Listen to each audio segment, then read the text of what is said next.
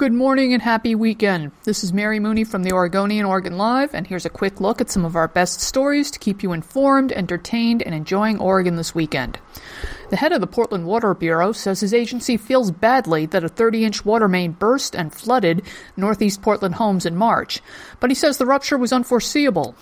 About a dozen homeowners whose homes suffered water damage from the catastrophic pipe failure on March 16th have since had damage payment claims denied by insurers and the city.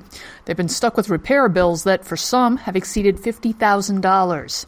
But the city says the circa 1915 cast iron pipe that failed had shown no signs of breakage and had not reached even half of its 230 year lifespan. Also on the housing front, it's no longer just a slowdown. Portland area home prices have begun to slide after a long post recession boom, according to one industry measure.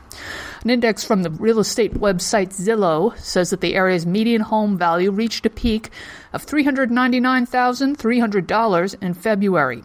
It's since fallen ever so slightly to $397,400 in April.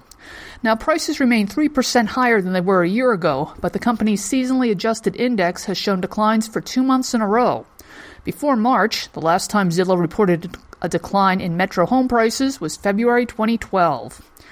And finally, the Rose Festival treasure hunt is back for 2019.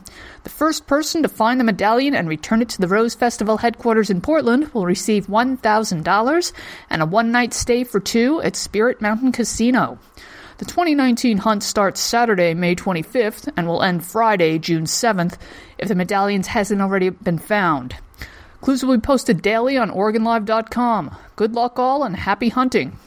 For these and more news stories, pick up today's copy of The Oregonian or head to OregonLive.com. We'll be back Monday morning with another flash briefing.